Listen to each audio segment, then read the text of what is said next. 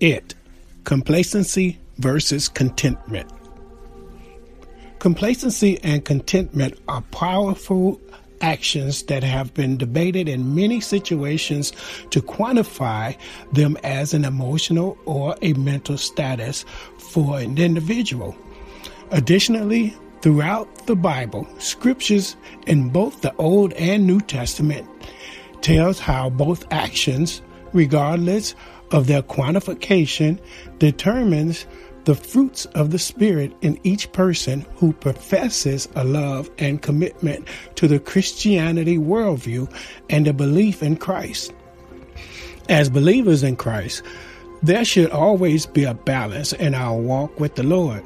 Although our faith teaches us to pray and have faith, this does not provide us with an excuse to sin and find complacency in our walk with Christ.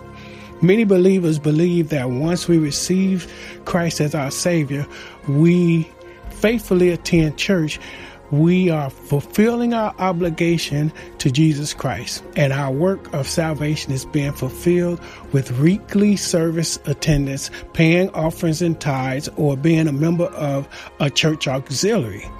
However, complacency is discouraged in the Bible as a, a Christian.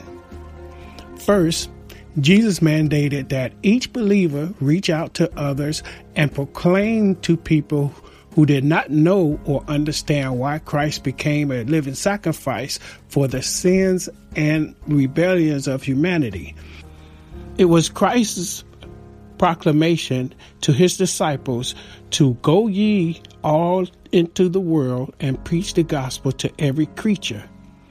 It's found in Mark 16th and 15th verse. This is meant to be a rally cry with an urgency and joy to share great news of redemption and healing to people who are lost or hurting in their circumstances. People are looking for answers in the 21st century with little help with finding a solution. Barna provides a statistic that reveals the growth surge in people seeking spirituality and purpose with no relief. Many believers in Christ find themselves loving Jesus but not the church because of the surge of the pagan or non Christian practices seem to provide more answers relating to health, wellness, life, purpose, and contentment. Barna reveals statistically that people are willing to redefine God as having multiple paths to wholeness and inner peace. In today's society, spiritual complacency is largely fueled by our propensity to rely on technology for instant access and personal gratification through instant messaging or direct messaging and group acceptance by using social apps that distract us from the true mission of our faith or our willingness to uphold the standards of holiness and godliness. I'm reminded of a scripture that seems fitting to put into perspective that the opportunity that each believer has when we utilize social media. The scripture reads, but sanctify the Lord God in your hearts and always be ready to give a defense to everyone who asks you a reason for the hope that is in you. With meekness and fear, having a good conscience, that when we defame you as evildoers, those who revile your good conduct in Christ may be ashamed. 1 Peter, 3rd chapter, 15th and 16th verse. It is important that our conduct and our overall character gives glory to God and reveals evidence of love and a living example of Christ's teaching that resembles the Beatitudes of blessings and grace. Oftentimes, social media is used as a weapon that destroys the witness of the saints because of the overindulgences of prideful responses in the form of likes. These are deceptive assurances because a person can actually like what you have posted. However, they may not like you or your profession of faith. Therefore, we are leaving ourselves open to spiritual attack from negative forces that are assigned to attack your Christian walk. This sometimes happens when a person questions your walk with Christ or questions your hope, joy, faith, and belief in salvation. Peter tells us that we must first sanctify the Lord God in our hearts. What does that mean for us? Well, it means that we are to consecrate our hearts and set our hearts or emotions and thoughts apart from the approvals and acceptance of the non believer's opinion regarding our reasons to love Christ and accept Him as our personal Savior. Also, when we do this, there has to be evidence of change and renewing through the indwelling of the Holy Spirit that show the Spirit of God working in all facets of our lives, especially on social media where old friends or relatives monitor our page for discrepancies with our walk with Christ. If they are non believers, they are working as agents of Satan whom the Bible says seeks out people to devour their testimony of faith and salvation through Jesus Christ. Each believer in Christ must be aware that their test of faith and salvation is never ending and always being revealed in our in your lives. It is not good for any of us to become complacent to understanding that our personal actions can hurt our testimony and cause others to stop believing that the saving grace of Jesus Christ can change us from the inside out. Many of us become complacent in our walk with the Lord because we have not fully internalized all that God has done for us. Waking up every morning is a part of giving thanks. Having our health and ability to move and think for ourselves are other true reasons to offer our lives as living sacrifices. These recognitions are only relevant to the believer that believes God is creator of all things in the heavens and earth, and that Jesus Christ is the Son of God, the creator of all things in heaven and earth. And finally, that the Holy Spirit leads us, com- comforts us, and teaches us how to, to live a consecrated and sanctified life. Complacency only opens us up to demonic attacks of temptations that call upon the hedonistic nature of man to ideologically seek gratification and prideful acknowledgement from peers and others. You know, every person has the privilege to own and carry some sort of mobile or, or portable device at all times. There are great advantages of having technology at the touch of your fingers at all times. One major advantage is a person's ability to call for help in an emergency and to reach a loved one almost instantaneously. Also, mobile devices have presented a great case for necessity and value for all persons from all walks of life. Social media and technology allow the end user access to all sorts of information that persuades its reader to believe that much of its information was once hidden or never before seen as new information and groundbreaking. But many of the subscribers that and saints of social media cannot differentiate from what is true or false. Many false teachers and propaganda outlets have used tools like these to cast doubt on many of the established foundational beliefs that previously laid the foundations of faith, freedom, love, and family in others. Thinking naturally and believing in what's tangible has slowly eroded society's ability to have faith or to believe in a higher power. Naturalism have become a major philosophy with overarching tethers of influences that allow a person through social media to easily share false teachings and disproven theories to masses of people with just a tweet, a post, a text, or DM. Also, fake news and staged videos seem to be the regular news of deception and destruction.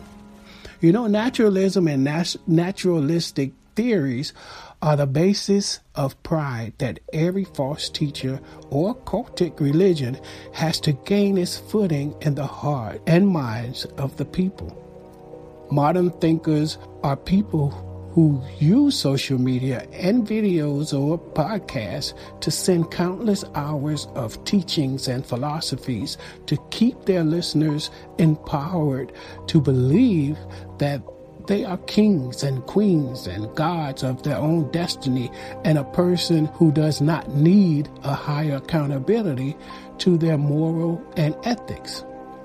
There are four basic beliefs of modern thinkers and what they believe to be the new truth that was hidden and through its revelation.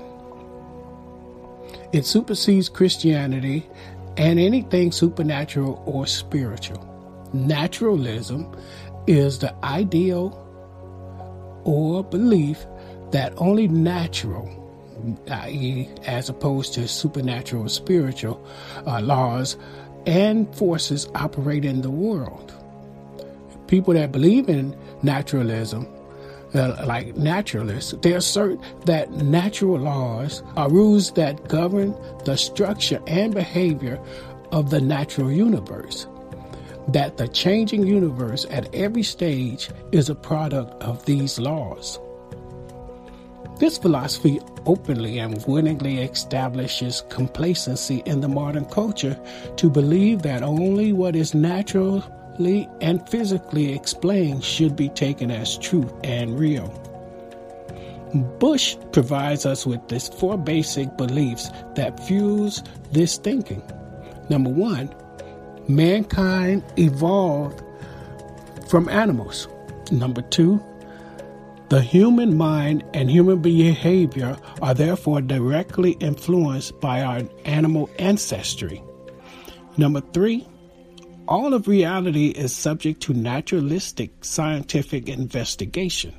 Number four, truth is discoverable of at least confirmable by and only by the naturalistic scientific method of research.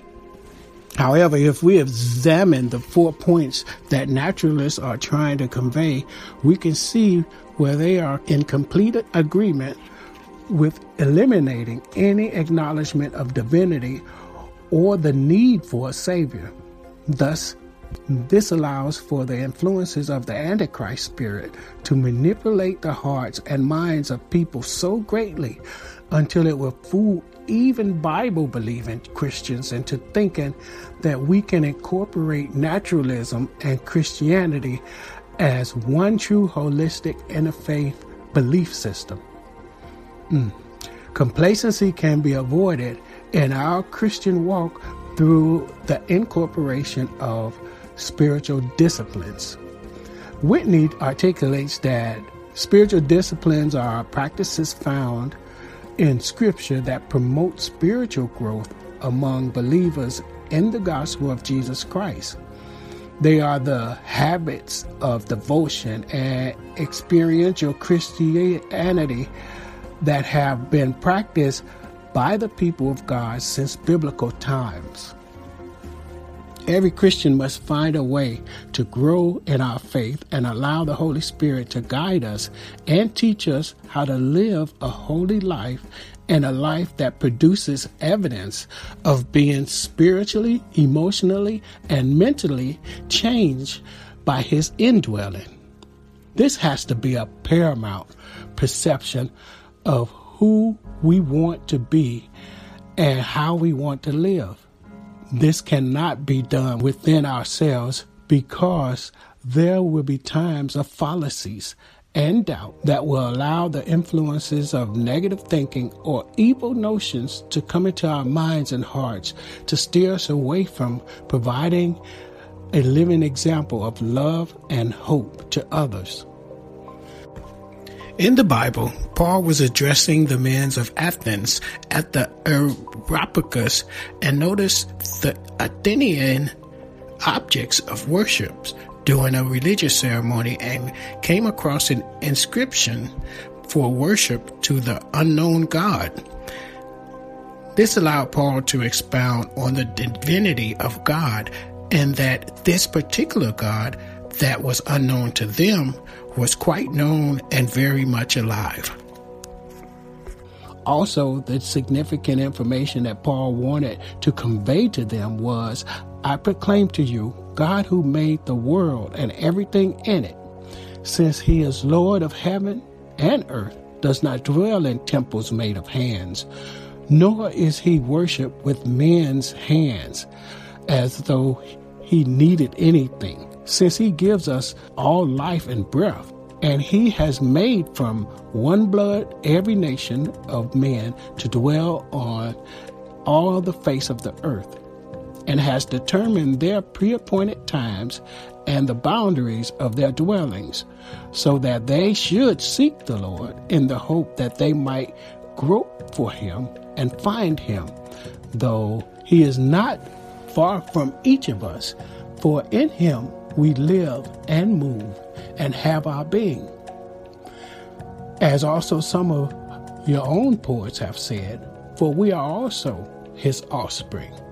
Therefore, since we are the offspring of God, we ought not to think that the divine nature is like gold or silver or stone, something shaped by art and men's devising. Truly, these times of ignorance God overlooked, but now commands all men everywhere to repent, because he has appointed a day in which he will judge the world in righteousness by the man whom he has ordained. He has given assurance of this to all by raising him from the dead. Scripture is found as Acts the 17th chapter, 22nd through the 33rd, 31st verse.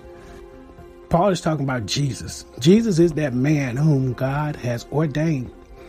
Just like Paul in AD 52, when he spoke to the Athenians, we must be willing to share our understanding of God in Christ by allowing the Holy Spirit to help us share our experiences with people who do not know God.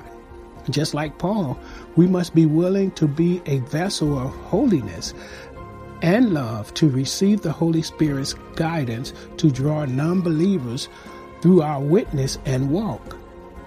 Paul was used by the Holy Spirit to draw some of the men of Athens to hear more, and some of them were filled with the Holy Spirit.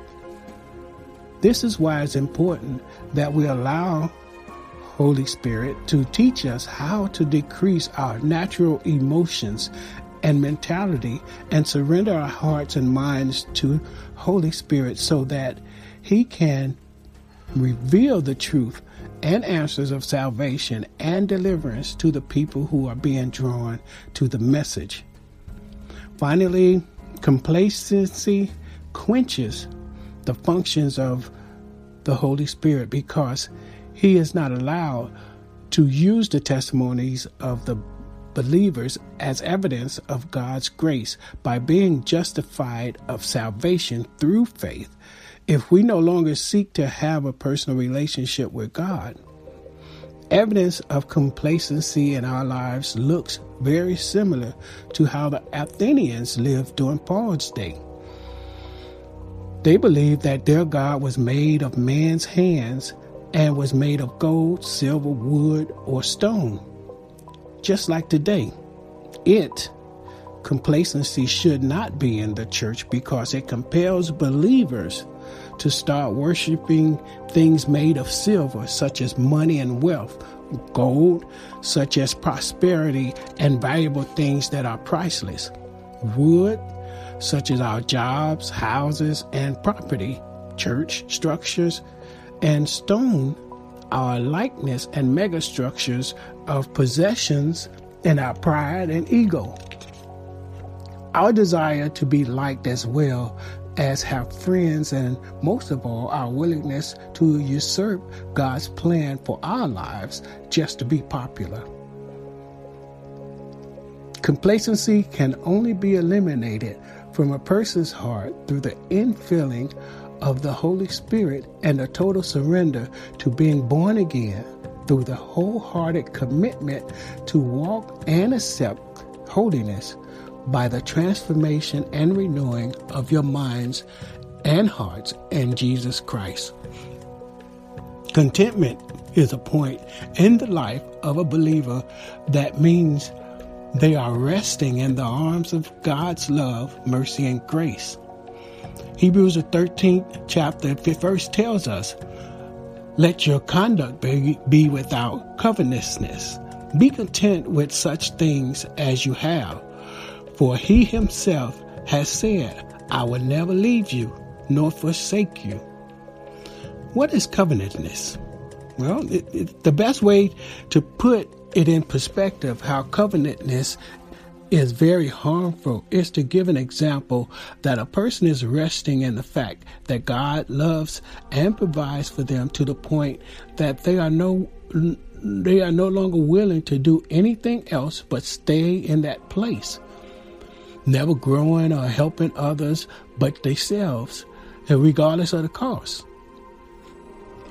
Words that explain covetousness are uh, according to the dictionary it says inordinately or wrongly desirous of wealth or possessions, greedy, eagerly desirous, acquisitive, avid, eager, gluttonous, itchy, jealous, keen, mercenary, rapacious, ravenous, selfish, closed fist, grabby, and piggish. You see, born again believers, according to Hebrews 13 and 5, outlines a great blueprint of character lists that reveal the heart of a person who has not fully embraced and surrendered to walking in the contentment of God's ability to supply all of their needs and give us peace that surpasses all of our understanding. First Timothy, the fourth, eh, fourth chapter and seventh verse also tells us, discipline ourselves for the purpose of godliness.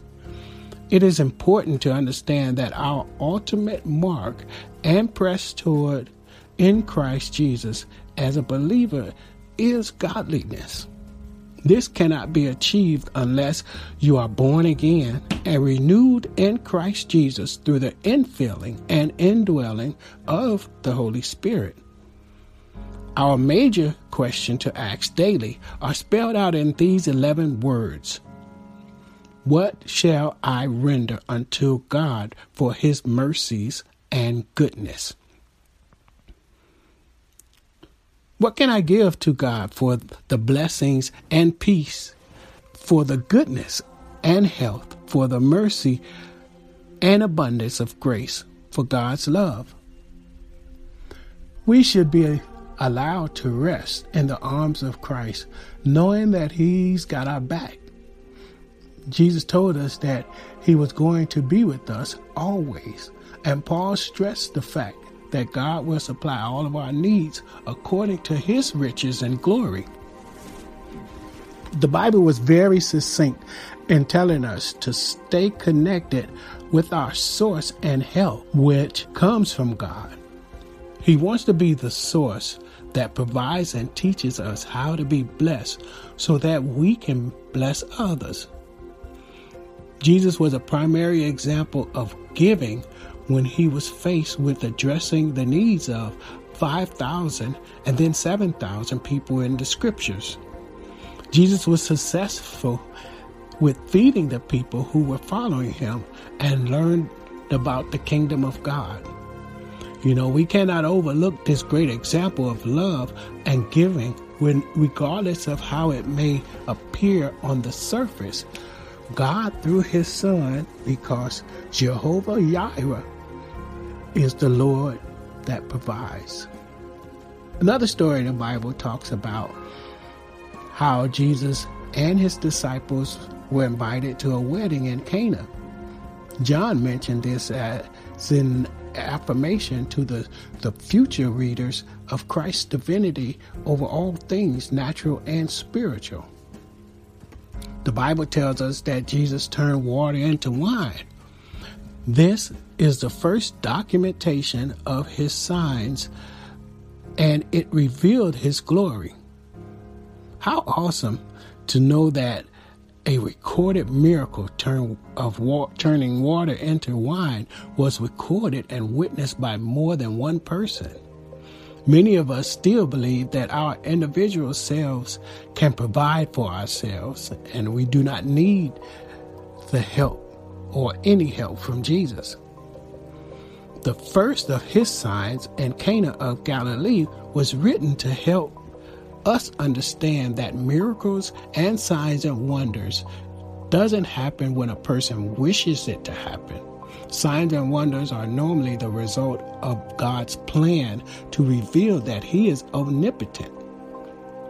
Mary, Jesus' mother, must have seen him perform miracles and signs and wonders prior to this time in order for her to go to ask him to make wine.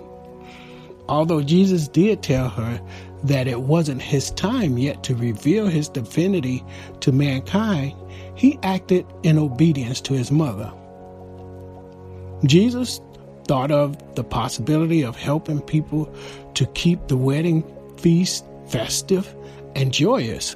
He continued to turn the six previously used water pots filled with water that the visitors used after the manner of purifying the Jews. This water was used to wash the hands and the feet of each visitor who entered from the street as a preparation of cleansing themselves. Jesus understood that this would truly be a remarkable allegorical opportunity for the servants to see how something that is meant to be dismissed and discarded, overlooked, and ignored after its use to become something excellent, wonderful, and pleasing to all. Telling them to combine the water meant that the servants would be able to see all of the impurities that were in the water the servant may have seen dirt particles and other things that were normally looked at as truly worthy of throwing away.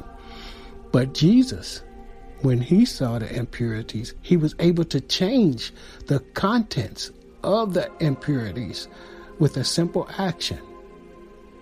These actions are the same actions that the Lord takes with us when we are standing before Him, depressed, angry and dismissed. He wants us to see in this story that nothing is lost in Christ Jesus. Externally, it may appear to others that our feelings and faith can be discarded or our lifestyle and social status can put us in a lower position as others. But Jesus wants us to know that He can change all circumstances to His will.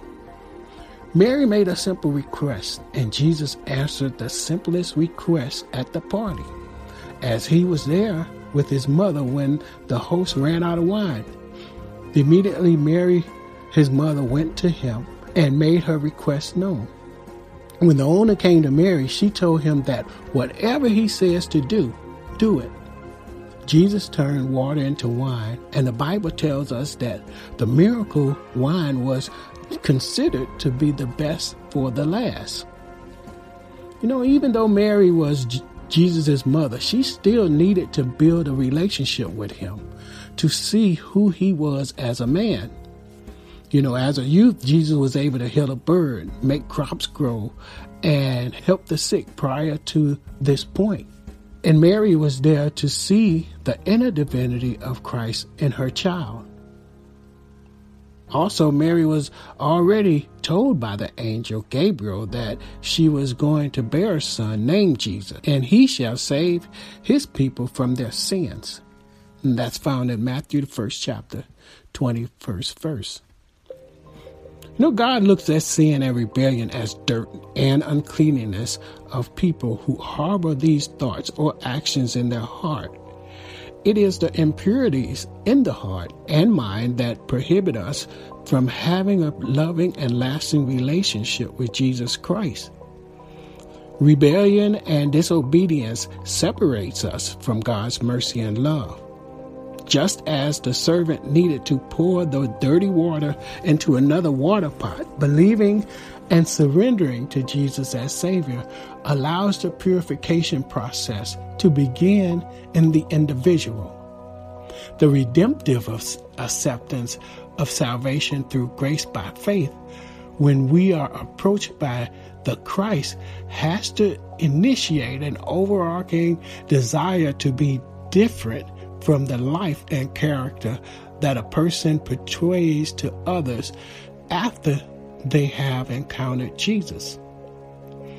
Paul again tells us that we must present our bodies as living sacrifices, meaning change and shifting must take place in order for the power of a miracle status transformation to take place. It was Paul's understanding that we are to present our bodies a living sacrifice, holy, acceptable unto God, which is our reasonable service. That's found in Romans 12, chapter, the first verse. Contentment helps us to trust, and trust gives us strength to have faith. And when all natural indicators say that we should give up or everything is hopeless, Proverbs 3, 5, and 6 tells us, Trust in the Lord with all our heart and lean not on our own understanding. In all your ways acknowledge him, and he shall direct your paths. Contentment helps us to go on autopilot and trust that in all things, God is in all things. We can only be content in God when we are fully involved and committed to developing our spiritual disciplines. Again, Whitney points out that spiritual disciplines are activities, not attitudes. Disciplines are practices, not character qualities, graces, or fruit of the Spirit that are found in Galatians, the fifth chapter, the 22nd and 23rd verse. Disciplines are things you do, such as read, meditate, pray, fast, worship, serve, and learn. Therefore, although we are resting in God, we are not stagnant or unproductive in our relationship building with God. All things that grow has a relationship. Plants have a relationship with dirt. Dirt has a relationship with water. Water has a relationship with the sun. The sun has a relationship with man, and man has a relationship with God. Christians must always know that God wants a relationship with each of us individuals. God said that He knows the hairs on our head. That's found in Luke 12, chapter 6 through the 8th verse. God foreknew you before you were born, and that's found in Romans, the 8th chapter, 29th to the 30th. And He specifically told the prophet Jeremiah, Before I formed you in the womb, I knew you. Before you were born, I sanctified you. I ordained you a prophet to all the nations. It is so important that we build a relationship with God. Resting in Him helps us grow and reveal the mightiness of God as a healer of sickness, a provider, and a comforter in times of trouble. You know, isn't it awesome to know God? However, we have to ask ourselves a life changing question that requires total transparency and humility. And the question is Does the Most High God know me?